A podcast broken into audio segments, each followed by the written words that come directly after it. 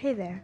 So last week was Thanksgiving, and in honor of the holiday, I have been sharing some of my favorite memories and stories from my childhood. And uh, so today, I will be sharing a story that was scary while it was happening, but kind of funny in retrospect. Um, so I have a little brother. He is uh, four years younger than me.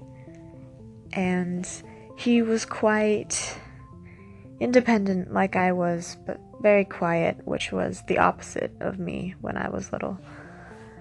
And so we had already lost him twice in places, and at this point, my mom was considering getting him one of those backpacks that had leashes because he just see something and wander off within five seconds. And uh, we had lost him at our house once while my grandpa was babysitting him. And he found him, he was hiding behind a tree or a bush or something weird. And then the other time, uh, my dad lost him while he was at work with him. And they found him wandering around the parking lot when he was four and they still have no idea how he even managed to get outside the building. But uh, so we were at a family party this time. It was uh, someone's birthday at a place called Boomers. It was a restaurant and like arcade combo. And so we had this big room reserved. There's probably 40 people there. And um, so we're all just having dinner, we're having a nice time, and the kids were all playing in the arcade. It was, I was probably about seven, maybe, so that would make my brother three. And next thing we know, my mom is going, Where's Dylan at?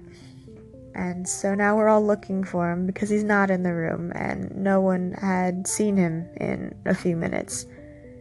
And we scoured the entire place and did not find him. And so they actually had to shut down the restaurant and the police had to show up and they had to do the thing where no one is allowed in and no one was allowed out. And basically, it was a lockdown while they looked for him. And uh, so they spent probably a good half an hour looking for him, calling for him, all all sorts of things that he should have answered to, but he didn't. And they uh, eventually found him in, I believe it was a, a helicopter ride. And so it was like this uh, miniature helicopter, and you could go inside of it, and then there'd be a screen on it, and you could play a game. And so he was uh, inside that, and the door had been closed, and the windows in it were tinted so you couldn't see in it. And he was so small that his head didn't uh, reach the window to even be able to look and be, oh, there's someone in there.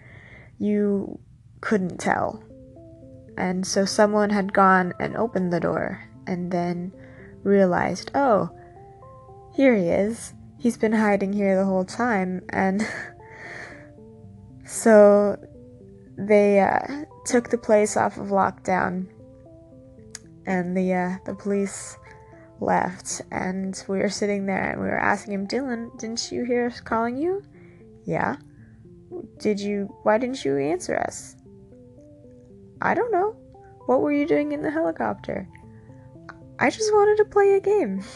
And at that point, my mom was so frantic over how many times this had happened that she actually went out and bought a backpack that had a leash on it so she so he wouldn't be able to wander off without her knowing.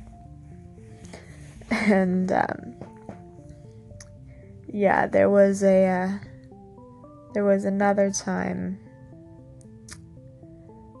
at uh, my dad's office when he got lost, and that was quite the ordeal. I guess he had been wanting to go to the bathroom or something, and he got lost in a hallway, and he was gone for maybe two minutes before my dad realized that he wasn't sitting by him at his desk anymore.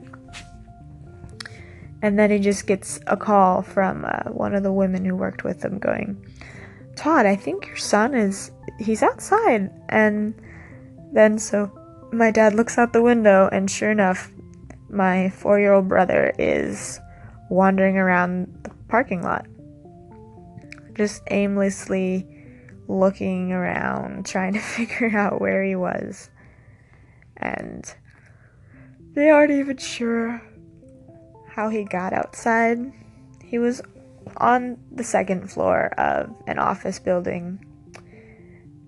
And so they went out and they got him, and apparently he was just outside still looking for a bathroom. Yeah, my brother, he's he's a funny dude. He uh when he was probably 2 all the way to when he was 6, did not believe that he was an American. He was completely convinced that in order to be an American, you had to um, you had to go to South America.